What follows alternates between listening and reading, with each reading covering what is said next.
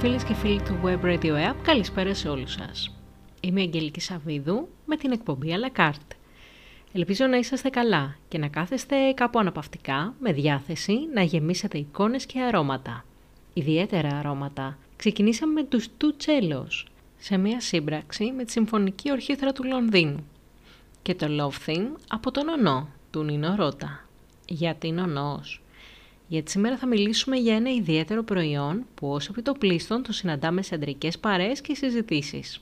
Θόμαστε λοιπόν αναπαυτικά σε κάποια πολυθρόνα κατά προτίμηση. Αν έχετε για κάποιο απόσταγμα, μέχρι να ακούσουμε το επόμενο τραγούδι μπορείτε να σερβιριστείτε. Χαλαρώνουμε λοιπόν και ετοιμαστείτε αγαπητές και αγαπητοί να ταξιδέψουμε στον κόσμο των πούρων.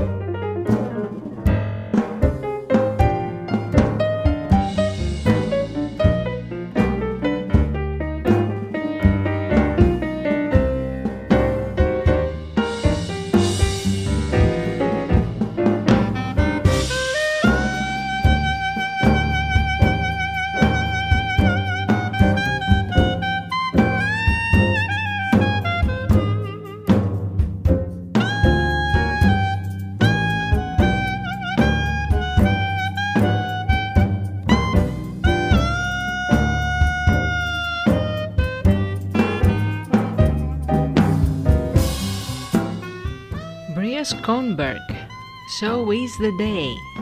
Καναδή Τρομπετίστρια αλλά και τραγουδίστρια. Γεννημένη το 1983 Εκπληκτική Αλλά το τραγούδι είναι τεράστιο. Πάμε να ξεκινήσουμε γιατί έχουμε πάρα πολλά να πούμε. Πούρο. Πούρο σημαίνει καθαρός. Συνήθως απαντάται ως puro tabaco Δηλαδή καθαρός καπνός λόγω του ότι το πουρο αποτελείται από καθαρά φύλλα εκλεκτού καπνού εν αντιθέσει με το τσιγάρο, σύμφωνα με τον καθηγητή Μπαμπινιώτη. Υπάρχουν τρεις εκδοχές για το που ανάγεται η ετυμολογία της λέξης cigar, όπως είναι στα αγγλικά, η οποία και χρησιμοποιείται από τους περισσότερους καπνιστές. Βάσει του λεξικού της Βασιλικής Ισπανικής Ακαδημίας ανάγεται στη λέξη «sic sigan», δηλαδή καπνίζω στη γλώσσα των Μάγια. Η δεύτερη εκδοχή, η οποία καταγράφεται στο λεξικό της Οξφόρδης, είναι ότι προέρχεται από την ισπανική λέξη «σιγκάρα», που είναι το τζιτζίκι. Και η τρίτη εκδοχή θεωρεί ότι έρχεται από το φυτό «μάγια σικάρ», που σημαίνει κάπνισμα.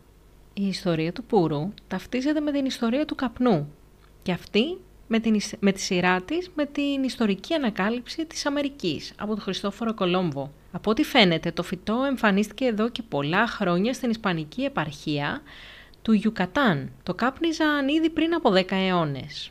Με ποιο τρόπο, κανείς εξακριβωμένα δεν ξέρει. Όμως με τη μορφή του πούρου ήταν που το ανακάλυψαν οι ναύτες του Κολόμβου πολύ αργότερα. Οι Ινδιάνοι δεν έκαναν βήμα διαβάζει κανείς το ημερολόγιό του, χωρίς un tizón en la mano y hierbas para tomar sus sahimieros και acostumbran, δηλαδή ένα δαδί στο χέρι και βότανα από τα οποία γεύονταν τον καπνό. Με τη μορφή του πούρου η χρήση του φυτού εξαπλώθηκε σε ολόκληρη την Ισπανία αλλά και την Πορτογαλία. Κατά κάποιο τρόπο, αρκετά περίεργο, το κάπνισμα του πούρου δεν διαδόθηκε πέρα από τα σύνορα των δύο ευνοημένων αυτών βασιλείων, αφήνοντας τις μη προνομιούχες χώρες να ρουφάνε ταμπάκο από τη μύτη και να καπνίζουν πίπες. Τα πουρα δεν ήταν για όλους. Πίστευαν ότι ο μαγικός αυτός καπνός εξασφάλιζε την αποκλειστική επαφή με αόρατες δυνάμεις. Αυτή εξάλλου είναι και η γνώμη του γνωστού φιλόσοφου Claude Levi Strauss. Στην εργασία του Ντουμιέλο Σέντχ εξηγεί ότι ο καπνός ανέκαθεν αντιπροσώπευε ένα όργανο επικοινωνίας με το υπερφυσικό. Εάν πέσεις στα χέρια σας το βιβλίο του Claude Levi Strauss «Θλιβερή τροπική», να το διαβάσετε. Είναι εξαιρετικό αν και κυκλοφορεί σε παλιές εκδόσεις, Χατζηνικολή αν θυμάμαι καλά, και δεν είναι εύκολο στην ανάγνωση γιατί τα γράμματα είναι πάρα πολύ μικρά, αξίζει όμως τον κόπο πραγματικά να του αφιερώσετε χρόνο. Στην αρχή ο καπνός χρησιμοποιούταν κυρίως ως θεραπευτικό φυτό. Οι πολιτισμοί των Μάγιας, Ίνκας αλλά και των Αστέκων το χρησιμοποιούσαν αναμειγνύοντας το μαζί με άλλα φυτά που είχαν παρεστησιογόνες ιδιότητες. Χαρακτηριστική της πρώτης χρήσης του καπνού είναι ότι η ονομασία του ήταν το φυτό του Νίκοτ, από το όνομα του Γάλλου γιατρού Ζαν Νίκο, όπως η νοικοτήνη. Το 17ο αιώνα υπάρχει ένα αντικαπνιστικό κίνημα. Οι νέοι ηγέτες όμως προς τα τέλη του αιώνα αντιλαμβάνονται το μέγεθος των εισοδημάτων που μπορεί να αποφέρει η βαριά φορολογία του καπνού. Έτσι το κάπνισμα γίνεται και πάλι της μόδας. Στην αρχή οι περισσότεροι καπνίζουν πίπες ή τσιγάρα. Το πουρο με τη σημερινή του μορφή βλέπει το φως της ημέρας στη Σεβίλη το 1676 και παραμένει ισπανικό επτασφράγιστο μυστικό ως τις αρχές του 19ου αιώνα, όπου οι στρατιές του Ναπολέοντα εισβάλλουν στην Ιβηρική Χερσόνησο και διαδίδουν το πουρο σε όλη την Ευρώπη. Το 1831 ο βασιλιάς Φερδινάρδος της Ισπανίας προχωρεί σε μια γενναία κίνηση δίνει την άδεια στους κουβανούς, οι οποίοι είχαν ήδη τον καλύτερο καπνό, να παράγουν και να πουλούν καπνό στη χώρα τους. Τα πρώτα εργοστάσια ανοίγουν στην Κούβα. Η Παρτάγα το 1827, η Ελ Ρέι Δελμούντο το 1848, η Ρόμεν Τζουλιέτα το 1850. Το τροπικό νησί αρχίζει να ακμάζει. Το κουβανέζικο πουρο υποσκελίζει αργά αλλά σταθερά το σιβιλιάνικο. Ο 19ος αιώνας θεωρείται ο χρυσός αιώνας του Πούρου. Διανοούμενοι καλλιτέχνες, οι κεντρικοί δάνδιδες, όλοι ασχολούνται με το Πούρο. Στα τέλη του 19ου αιώνα, η οικονομική κρίση που χτυπά την ευρωπαϊκή αστική τάξη έχει καταστροφικές συνέπειες στην παραγωγή των πούρων. Η κατανάλωση αρχίζει να φθήνει, έρχεται ο Πρώτος Παγκόσμιος Πόλεμος, το κράκ του 1929, ώσπου το 1959, την πρωτοχρονιά, η επανάσταση του Φιντελ Κάστρο θέτει τέλος στα σχέδια. Το Πούρο εθνικοποιείται. Από τα 960 είδη που υπήρχαν μέχρι τότε, καταλήγουμε στην επιβίωση ενός και μοναδικού πούρου για το λαό με μικρές παραλλαγές. Ιστορικές μάρκες κλείνουν και άλλες μεταναστεύουν σε γειτονικά νησιά, Άγιο Δομίνικο, Ονδούρα, Τζαμέικα. Ο Φιντελ Κάστρο, βλέποντας τα αποτελέσματα, υπαναχωρεί. Λέγεται ότι σημαντικό ρόλο έπαιξε και ο επαναστάτης φίλος του Τσε Γκεβάρα, επιστρέφει τη γη στους αγρότες και αναζητεί εναγωνίως τρόπους επαναφορά στην πρώτερη τάξη. Τα πρώτα με τα επαναστατικά χρόνια η ποιότητα δεν είναι όπως ήταν πριν, ήταν αρκετά κακή. Και σαν να μην έφτανε αυτό, οι Ηνωμένες Πολιτείες, όπου ήταν ο καλύτερος πελάτης της Κούβας εκείνη την εποχή, μετά την αποτυχημένη απόβαση στον κόλπο, στον κόλπο των χείρων, επιβάλλουν εμπάργκο σε όλα τα κουβανέζικα προϊόντα. Η απόφαση αυτή βέβαια δεν πτώησε την επαναστατική κυβέρνηση. Μέσα σε λίγα χρόνια τα κουβανέζικα πουρα έχουν φτάσει στα 300 είδη και γίνονται όλο και καλύτερα. Τότε εμφανίζεται ένας άνθρωπος καταλήτης, ο Ζήνο Ντάβιντοφ, ως σύμβουλος του Κάστρο.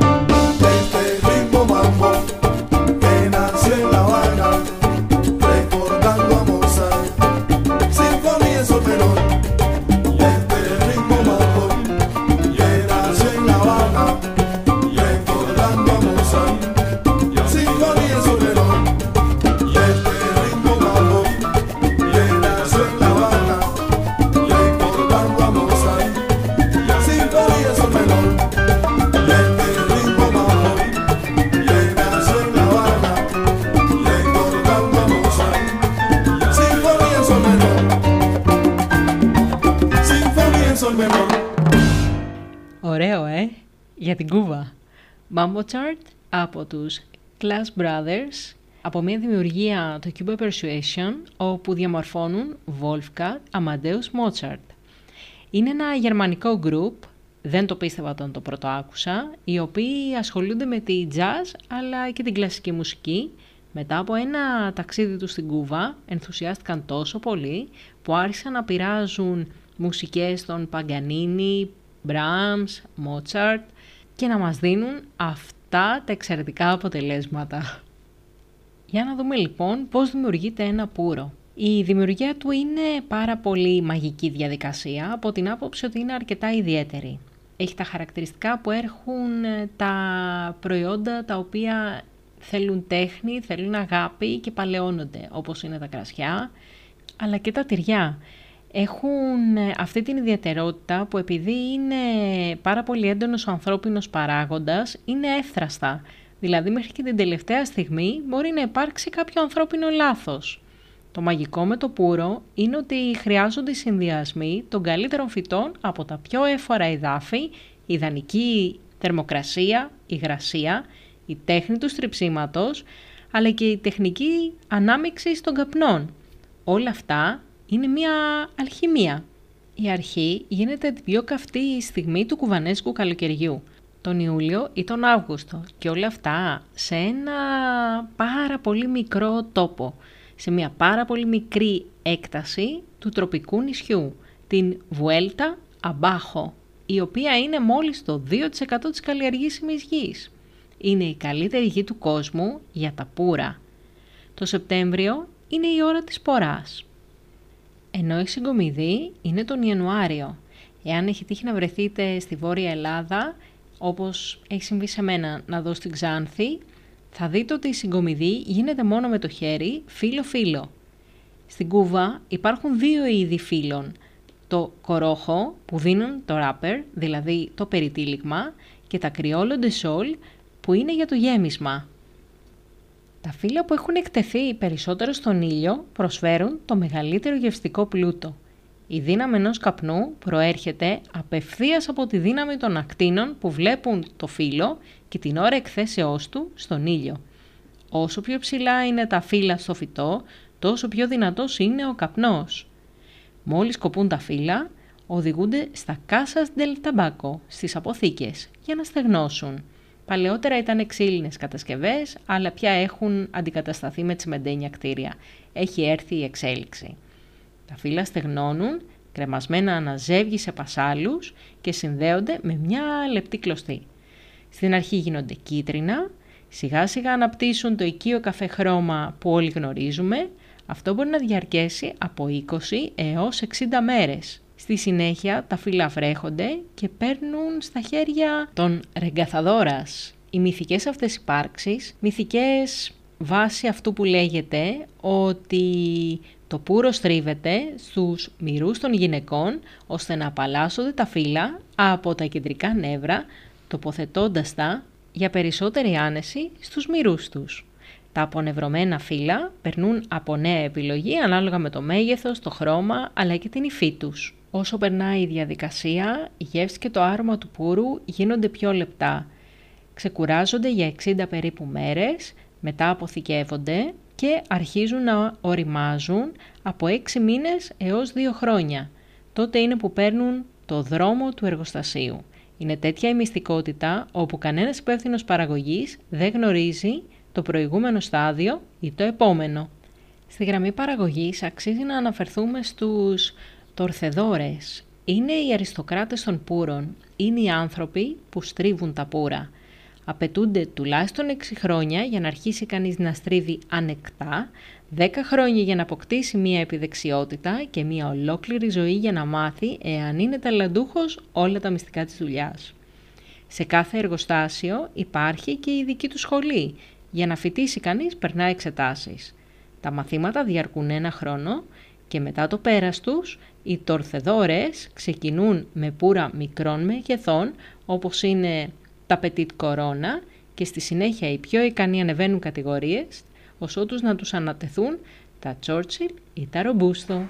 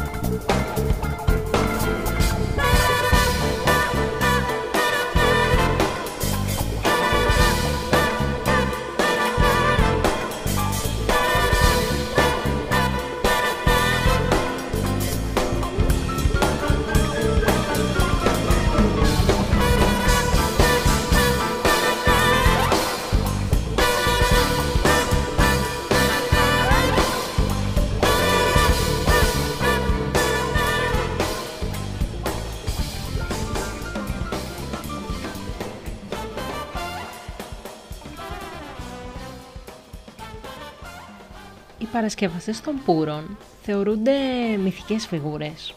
Το Το 1850 πετυχαίνουν την ανάγνωση αριστουργημάτων της παγκόσμιας λογοτεχνίας κατά την ώρα της εργασίας τους. Πρόκειται για την αναμφισβήτητη αριστοκρατία της τοπικής εργατικής τάξης. Οι λεκτόρες όπως ονομάζονται στα εργοστάσια πούρων της Κούβας υπάρχουν από το 1865 για ακρίβεια, όταν ο Νικολά Αζκαράτε, ηγέτης ενός κινήματος πολιτικής αναρρύθμισης, πρότεινε αυτή την τακτική ως έναν τρόπο για να εκπαιδευτούν οι εργάτες, αλλά και να τους ανακουφίσουν από την ανία της μονότονης δουλειάς.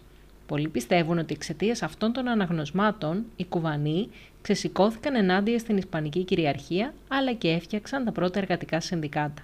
Σήμερα περίπου 200 λεκτόρες είναι ακόμα ενεργοί και παρά το γεγονός ότι η εποχή προχωράει, μοιάζει ένα επάγγελμα το οποίο δύσκολα θα εξαφανιστεί στην Κούβα.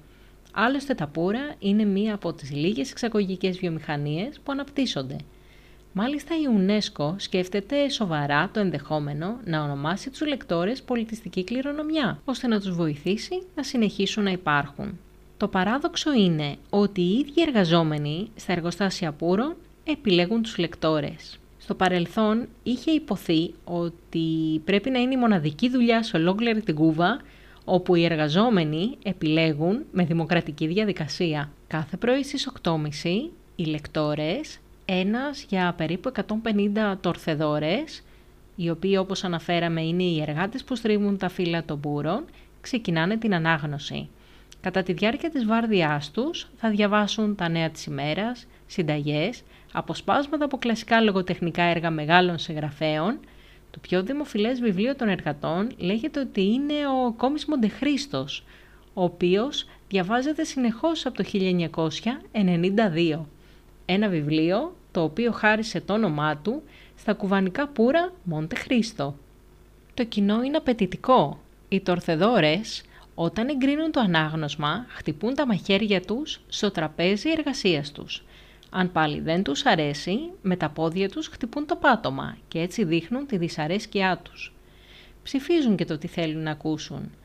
Πολλοί λεκτόρες έχουν ξεπεράσει το όριο της ανάγνωσης. Τα τελευταία χρόνια κάνουν και μεταδόσεις αγώνες baseball ανάμεσα στα εργοστάσια των πούρων, καθώς επίσης λένε και τις προσευχές της κηδείας των εργατών. Αν μάλιστα οι εργάτες έχουν παράπονα, όπως αν το φαγητό στην κατίνα είναι πολύ αλατισμένο ή τα φύλλα των πούρων δεν είναι καλά, οι λεκτόρες είναι αυτοί οι οποίοι μεταφέρουν το μήνυμα. Το σίγουρο είναι ότι οι λεκτόρες δεν αποτελούν πλέον τα επαναστατικά πνεύματα του παρελθόντος. Υπάρχουν ένα σωρό ιστορίες για ιστορικές προσωπικότητες οι οποίες συνδέονται με τα πουρα.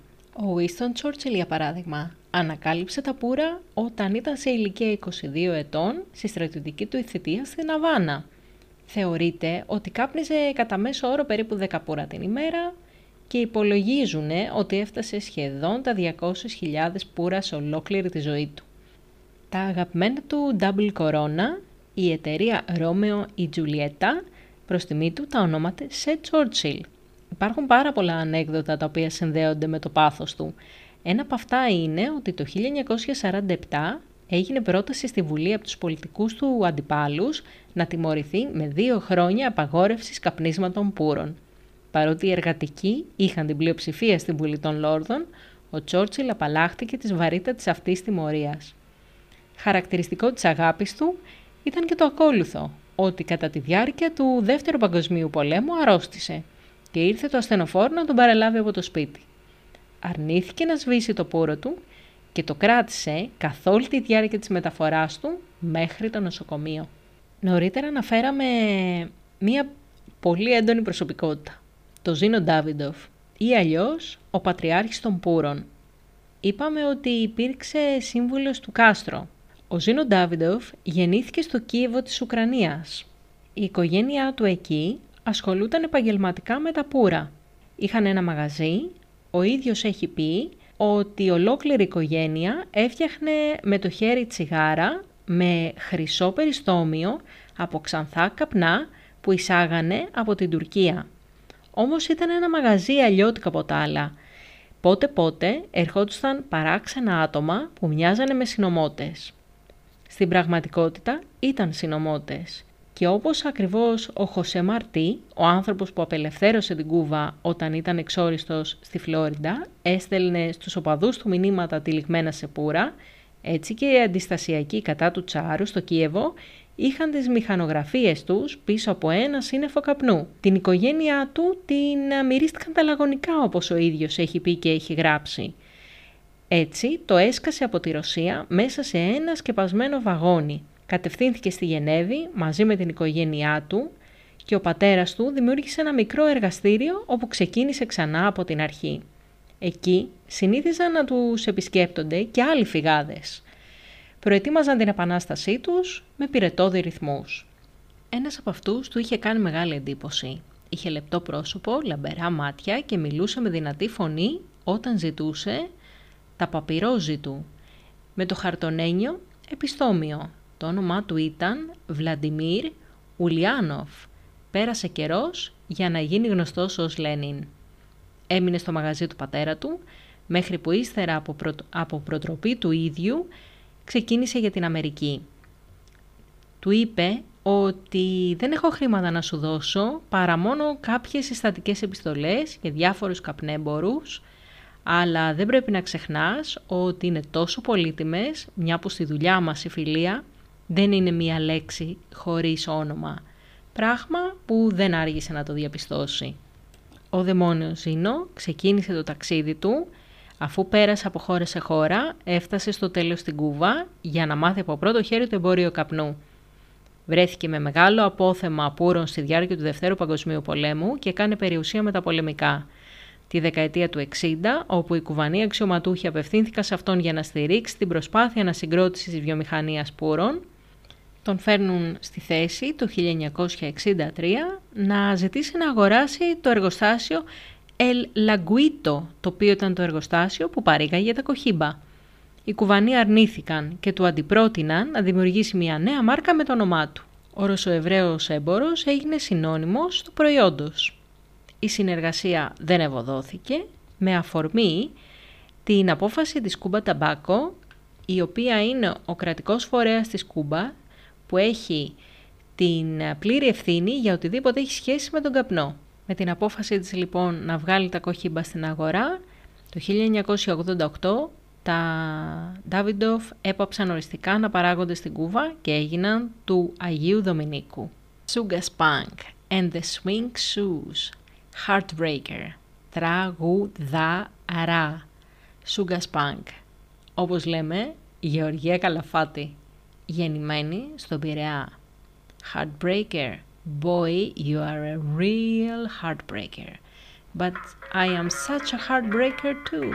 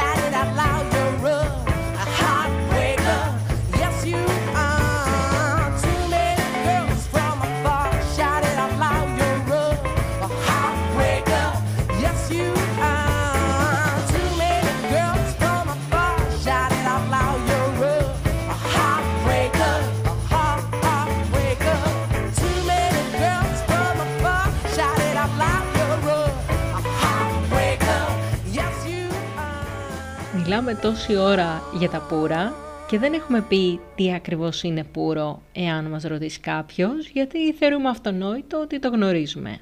Τι είναι πουρο λοιπόν; Πρόκειται για φύλλα καπνού, τυλιγμένα γύρω από τον εαυτό τους, που δημιουργούν ένα κύλινδρο μεγίστου μήκους 24 εκατοστά και έχουν μέγιστη διάμετρο 2 εκατοστά. Υπάρχουν διάφοροι τόποι προέλευσης, για τους απαιτητικούς ένας μόνο, η κούβα. Ο κύλινδρος αυτός είναι ανοιχτός από τη μία πλευρά και κλειστός από την άλλη, την κεφαλή, και γι' αυτό και χρειάζεται να κοπεί. Είχε δίκιο ο Ζήνο Ντάβιντοφ που είπε ότι το πουρο έχει την ίδια συμπεριφορά και χρειάζεται την ίδια αντιμετώπιση όπως και το κρασί. Διακρίνεται και αυτό ε, σε διάφορα χρώματα, όπως είναι το σκούρο, σκούρο δηλαδή, μέχρι κλάρο, που είναι ανοιχτό, αλλά περνάει από το μαδούρο, που είναι το όριμο, το κολοράδο, που είναι το καφεκόκκινο, και το αμαρίγιο, που είναι αυτό που κυτρινίζει. Φτιάχνεται στο χέρι και όχι όπως είπαμε νωρίτερα βάσει ενός μύθου στους μυρούς των ωραίων κουβανέζων. Είναι ένα 100% φυσικό προϊόν με σύγχρονη οικολογική διάσταση. Το πουρο δεν καπνίζεται όπως το τσιγάρο. Χρειάζεται προσοχή, ενδιαφέρον και το κυριότερο ανάπαυση. Οι γνώστες των πούρων αποφεύγουν οποιαδήποτε άλλη δραστηριότητα. Γράψιμο, περπάτημα, εργασία, πότισμα, βάψιμο ή πλήσιμο αυτοκινήτου. Ό,τι κάνουν οι καπνιστές των τσιγάρων. Μεγαλύτερος εχθρός του πούρου, εκτός από όλη αυτή τη συμπεριφορά, είναι ο αέρας. Γι' αυτό και δεν καπνίζεται στο ύπεθρο. Το προτιμούμε συνήθως σε ένα σαλόνι ή σε ένα γραφείο με εμάς που δεν καπνίζουμε, αλλά μας αρέσει η μυρωδιά του να βρισκόμαστε στο χώρο και απλώς να την απολαμβάνουμε.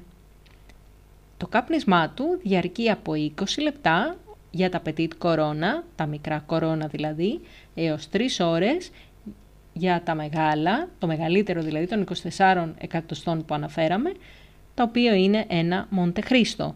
Σε όλη τη διάρκεια καπνίσματος ενός πούρου, το πούρο δεν μένει στο στόμα του καπνιστή. Αυτό γιατί η εσωτερική θερμοκρασία του πούρου αυξάνεται και η γεύση του αλλοιώνεται. Το τέλος του πούρου θεωρείται ότι είναι εξίσου ελεγκάν όπως και το καπνισμά του. Δεν το τσακίζουμε τρίβοντάς του στο τασάκι. Το αφήνουμε στο σταχτοδοχείο και περιμένουμε να σβήσει μόνο του. Ένα πραγματικά καλό πουρο παραμένει αναμένο για αρκετή ώρα παρόλο που μπορεί να δείχνει ότι έχει τελειώσει. Αυτή η ιδιότητά του είναι και η μόνη αξιόπιστη απόδειξη της ποιότητάς του. Πριν από χρόνια ήθελα να αγοράσω ένα ποροκόφτη για δώρο. Δεν ήξερα τι να πάρω, είχε πάρα πολλές επιλογές στα καταστήματα και εγώ εκτός από το ότι μου άρεσε να μυρίζω δίπλα σε το άρωμά του, δίπλα σε αυτούς που καπνίζαν πουρο, ε, δεν ήξερα τίποτε άλλο για τη διαδικασία. Ρώτησα λοιπόν κάποιον που γνώριζε και του είπα ποιος είναι ο καλύτερος τρόπος για να κόβουμε ένα πουρο; Δεν έθεσα σωστά την ερώτηση γιατί μου είπε ότι ο καλύτερος τρόπος είναι είτε να έχει τη μορφή ψαλιδιού όπως αυτούς που χρησιμοποιούν συνήθως στα σπίτια είτε σχήμα γκυλοτίνας ο οποίος είναι πιο μικρός και πιο πλακέ και μπορούν να τον βάζουν και στην τσέπη στο σακάκι. Αυτό που χρειαζόταν μεγάλη προσοχή ήταν να είναι ελάχιστα εκατοστά το κόψιμο έτσι ώστε ο καπνός να, είναι, να έχει ικανοποιητική ποσότητα. Γιατί εάν οι οποίοι ήταν μεγάλοι, τότε ένα μέρος του δεσίματος θα χαλάρωνε με αποτέλεσμα το πουρο να χυνόταν έξω. Εάν πάλι οι οποίοι ήταν μικροί, τότε ο καπνός θα ασφικτιούσε και σιγά σιγά ο καπνιστής να ένιωθε σιγά σιγά την πικρή γεύση της νοικοτήνης στο στόμα του. Όσο για το άναμα, οποιαδήποτε φωτιά είναι ευπρόσδεκτη, εκτός από τους αναπτήρες βενζίνης, διότι η μυρωδιά τους σκοτώνει το άρωμα του πούρου. Τα πουρα γύρω γύρω έχουν ένα δαχτυλιδάκι. Υπάρχουν τρεις σχολές για το πώς επινοήθηκε αυτό το δαχτυλίδι. Σύμφωνα με την πρώτη, ένας από τους πρώτους Ευρωπαίους που εγκατεστάθηκαν στην Κούβα, ο Γουστάβος Μποκ, θέλησε να διαφοροποιήσει τα πουρα του. Σύμφωνα με τη δεύτερη, οι γυναίκες της Ισπανικής Αυτοκρατορίας ήθελαν να προστατεύουν τα δάκτυλά τους ή τα γάντια τους από την εναπόθεση νοικοτήνης. Και η τρίτη συνδέεται με το κίνδυνο αποκολλήσεως της φυσικής κόλλας, δηλαδή για να κρατά το περίβλημα. Αυτά όλα όμως γύρω στα 1830. Σήμερα το δακτυλίδι είναι σχεδόν ένα έμβλημα. Ως επιτοπλίστων είναι υπογεγραμμένα από μεγάλους ζωγράφους, αποτελούν για το χώρο έργα τέχνης, είναι αντικείμενο συλλογής, ευρέως διαδεδομένο, όπως είναι και η συλλογή ετικετών κρασιών για τους συνόφιλους. Σε κάποιες περιπτώσεις, οι κύριοι το φοράνε στις κυρίες τους, όπως ο Ernest Hemingway με την Ava Gardner. Της έστειλε το δακτυλίδι του πούρου που κάπνισε μαζί της, εις ανάμνηση της συναντήσεώς τους. Τώρα, εάν το αφαιρούμε ή όχι, είναι καθαρά προσωπική επιλογή. Στη Γερμανία το κρατούν, στην Αγγλία το αφαιρούν.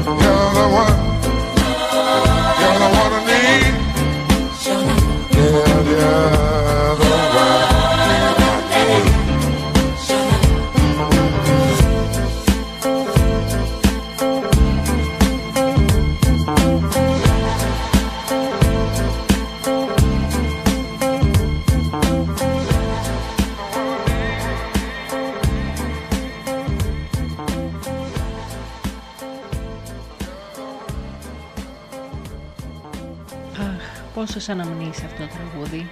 Barry White, You're the one I need.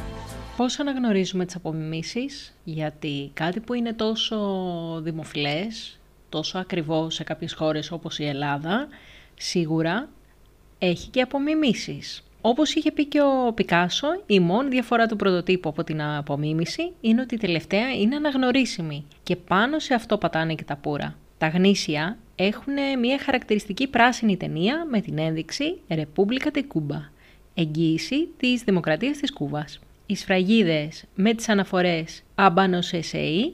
και «Hecho en Cuba», τυπωμένη με πυρογραφία και όχι με απλό μελάνι, αλλά και ένα λευκό αυτοκόλλητο, το αμπάνος. Υπάρχουν επίσης και κάποιοι κωδικοί οι οποίοι αλλάζουν συνεχώς γιατί δηλώνουν το εργοστάσιο παραγωγής καθώς και την ημερομηνία τους. Στο εσωτερικό του κουτιού η εγγύηση της άμπανος SA τυπωμένη σε πάπυρο. Αλλά και το φύλλο κέδρου που χωρίζει τα δύο στρώματα πούρων πρέπει να εφαρμόζει τέλεια στο εσωτερικό του κουτιού και να είναι κολλημένο σε σχήμα τετρακυκλίου στην επάνω δεξιά γωνία. Καλά είπαμε πως φτιάχνεται, που φτιάχνεται, με τι μοιάζει, πού θα κάτσουμε, με τι θα το συνοδέψουμε όμως, με ποιο ποτό ταιριάζει στο πουρο; Κονιάκ, ρούμι, πόρτο, ουίσκι, συνήθως μάλτ, τσέρι, παραδοσιακή σύντροφη ενός καπνιστή πούρων. Όπως και στα κρασιά με τα φαγητά, ψάχνουμε την αρμονία. Έτσι, θέλουμε ομοιότητα, αλλά και συμπληρωματικότητα. Τα αποστάγματα που έχουν ειδικά παλαιωθεί σε δρύινα βαρέλια για μεγάλα χρονικά διαστήματα, συμπληρώνουν τη γεύση και τα αρώματα, γιατί συνήθως ταιριάζουν στα, με τα πουρα, στο ξύλο, στη βανίλια, στη σοκολάτα, σε κάποια φρούτα. Αντίθετα, τα λευκά αποστάγματα, όπως είναι η βότκα, το τζιν, δεν ταιριάζουν συνήθως με το πουρο. Ο Ζήνο Ντάβιντοφ εμπνεύστηκε συνδυασμούς πούρων και κρασιών του Μπορντό. Ονόμασε τα κουβανέζικα πουρα του με τους τίτλους θρηλυκών Grand Cru. Τα αναφέραμε την προηγούμενη εβδομάδα, αν θυμάστε, στην εκπομπή με τη σαμπάνια. Το κάπνισμα του πούρου δεν έχει σχέση με το κάπνισμα του τσιγάρου. Είναι δύο εντελώς διαφορετικά πράγματα. Προσωπικά δεν καπνίζω ούτε το ένα, ούτε το άλλο. Απολαμβάνω αφάνταστα όμως το άρωμα του πούρου. Από το Web Radio του ΕΑΠ, το διαδικτυακό ραδιόφωνο του Ελληνικού Ανοιχτού Πανεπιστημίου, την εκπομπή à la carte και την Αγγελική Σαβίδου, που σήμερα ταξίδεψε μαζί σας στον κόσμο των πούρων. Σας εύχομαι καλό απόγευμα, να προσέχετε τους εαυτούς σας, να χαμογελάτε και πολλά φιλιά.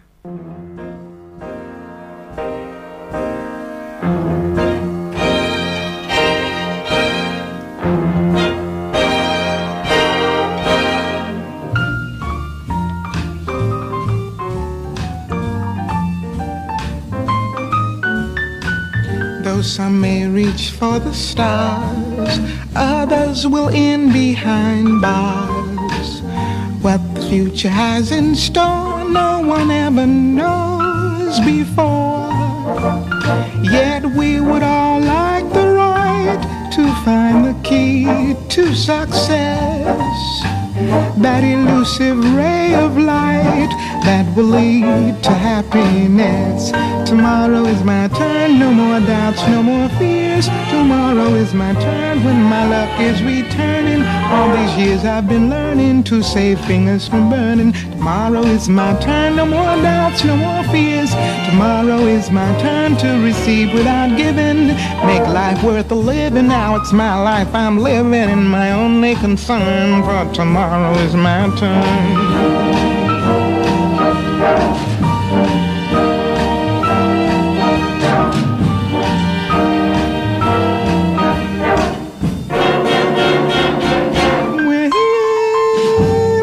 Summer is gone, there's another to come. You can't stop years drifting by, even if you want to try. Though time may help you forget all that has happened before. But honey, it's too late to regret. What is gone will be no more. Tomorrow is my turn, no more doubts, no more fears. Tomorrow is my turn when my luck is returning. All these years I've been learning to save fingers from burning. Tomorrow is my turn to receive without giving, to make life worth the living. Now it's my life I'm living and my only concern.